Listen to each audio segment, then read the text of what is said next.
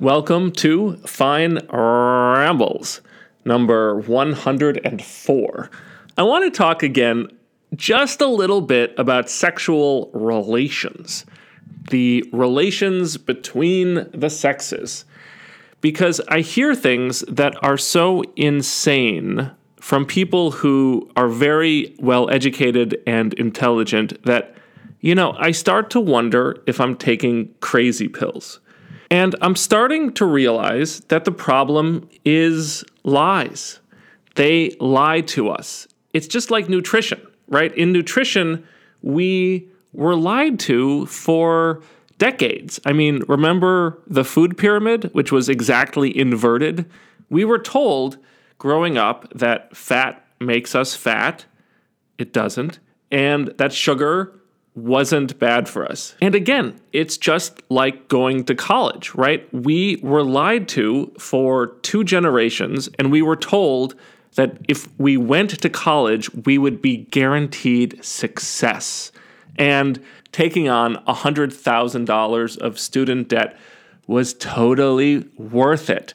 All lies. These were all lies in in nutrition and in education and in the relations between men and women. Everything we were told and taught were lies. And, you know, I fell for them. And, you know, you probably did too. The first lie is everything political correctness tells us. That's all lies. It is a basic biological fact that men and women are different. Oh, shock, shock, horror. Let me say that again men and women are different. And, you know, only in a society as broken as our society is could stating the most basic of truths be controversial. Only in a society as, as coddled and corrupt could stating the most basic of truths be dangerous. Men and women are different. Now, we're equal. We're equal in sort of the religious sense that we're equal in the eyes of God. We're not identical. We evolved to be complementary. Women don't like weak men, and men do not like masculine women. And don't fucking tell me, oh, not all women are like that, or everyone's different, Matt. Everyone's unique. This is one of the worst lies you can tell someone. Yes, yes, okay, people are unique. We all have a, I don't know, we all have a unique soul. We all have a different genome. We're all different, technically, but we're not that different. We obsess about our differences, and as a result, we totally gloss over, we totally ignore, we totally don't even notice our similarities right? But the similarities are overwhelmingly more important. And so when you tell someone that they're totally unique, you are you are lying to them about what makes everyone similar. Okay, Matt, you say men and women are different. Tell me how so I can crucify you. Okay, fair enough. Fair enough. Okay, let's start just from first principles. Okay? Women have babies. Can we agree on that? Can we agree that it's the women who have to bear the child and and deliver the child? Can we agree that women suffer in childbirth and that they often died? Can we agree that women have to nurse their baby and give it constant attention for years just to keep the little bugger alive? And can we agree that all men have to do is, you know, grunt, make a, a silly face, and then roll over and go to sleep? Can we agree on that? Sex is enormously more expensive and dangerous for women. It makes them vulnerable for a long time. And so, of course, women are going to be relatively choosy about their sexual partners. A man, a high status, profligate man, could have 300 children in one year. A woman can have one. Sperm are cheap. Eggs are very expensive. They're very dear. And that means Whether we like this fact or not, it is a fact that men are cheap and women are dear. That is a fundamental truth about sex. Men are a dime a dozen, they're disposable. Women are precious. Women are the bottleneck of reproduction. History bears this out. 80% of all women in history had children, but only 40% of men did. And that statistic blows me away. I hope it blows you away because it means that basically every woman ever had children. But now think about the second order effects. Almost all women successfully pass on their genes, but most men lose. Most men do not have offspring. Let me say this again. In the only way that matters from a biological point of view, almost all women in history ever were winners, and most men were losers. Men, in order to win, in order to pass on their genes, they had to be better than 60% of other men. So, of course, men evolved to take on more risk. Those who didn't take risk, the men who just were lazy and didn't, you know, fight tooth and nail to climb the status hierarchy, they didn't pass on their genes. And so that kind of behavior, those values, were selected out of the gene pool. So men and women are different based on fundamental biological reasons. And no amount of lying and shaming and mobbing by the politically correct left, by the, by the NPCs, is going to change that. Okay, here's another lie the powers that be lie to us. Think about this. What do the powerful want? They want cheap labor. How do you lower the cost of labor?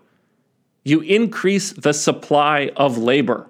Okay, Matt, how do you increase the supply of labor? Well, there's lots of ways, and the powers that be are doing all of them at the same time. They are investing in automation. They offshore manufacturing and production to countries. You know, they don't have any of these troublesome labor rules. They don't have unions. They don't have environmental standards. They don't have safety standards. And so they can pay those people cheaply. They also allow illegal immigration, which is this perfect threading of the needle of evil, because they claim virtue when they let illegal immigrants into the country, but then they deny those same people the same basic human rights as they give to their own citizens. And why? Because those illegal immigrants are totally vulnerable and they're easily exploited. And so this increases the supply of labor also. And finally, and perhaps most destructive, the powers that be have somehow convinced half the population that they don't want to do what their gender evolved to do over a billion years.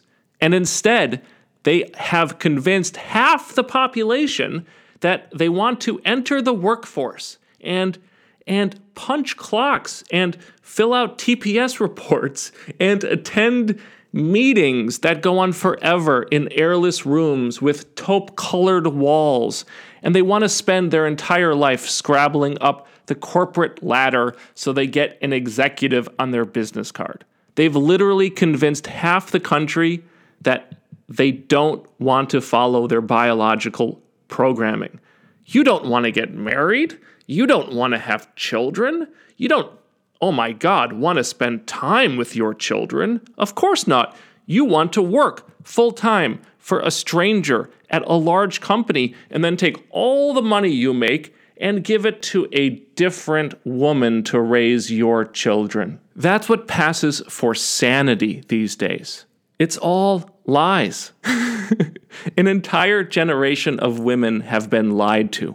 They have been lied to about children. They have been lied to about jobs. They have been lied to about what will make them happy, about what will give them meaning, about what will bring them fulfillment. Where are we? Let's see. The politically correct have lied to us. The powers that be have lied to us. But, uh-huh, but we also lie to ourselves. We offer ourselves counterfeits, fakes. Let me start with men here. Porn is a lie. Now, I'm a man. I watch porn. I like porn, but it's still a lie. I'm lying to my body. I am tricking my body into thinking that I'm getting laid and therefore passing on my genes. Even though I'm not, but the body doesn't know this, and so it's fooled. I trick my body into rewarding me. but from the point of view of my genes, I have totally failed. And men, I don't think we like to admit this, but it's true. Most of our ambition, most of our striving is in the service of getting laid. We struggle and we climb the ladder so that we can make it into that 40% of men who are so fortunate that they get to have children. And porn saps that ambition. And I think video games are the same thing. They hack dopamine instead of oxytocin. But they're a lie. You are not actually accomplishing anything. These are fakes, these are counterfeits. They're not real. And women, women, don't think I've forgotten about you because you have the same problem.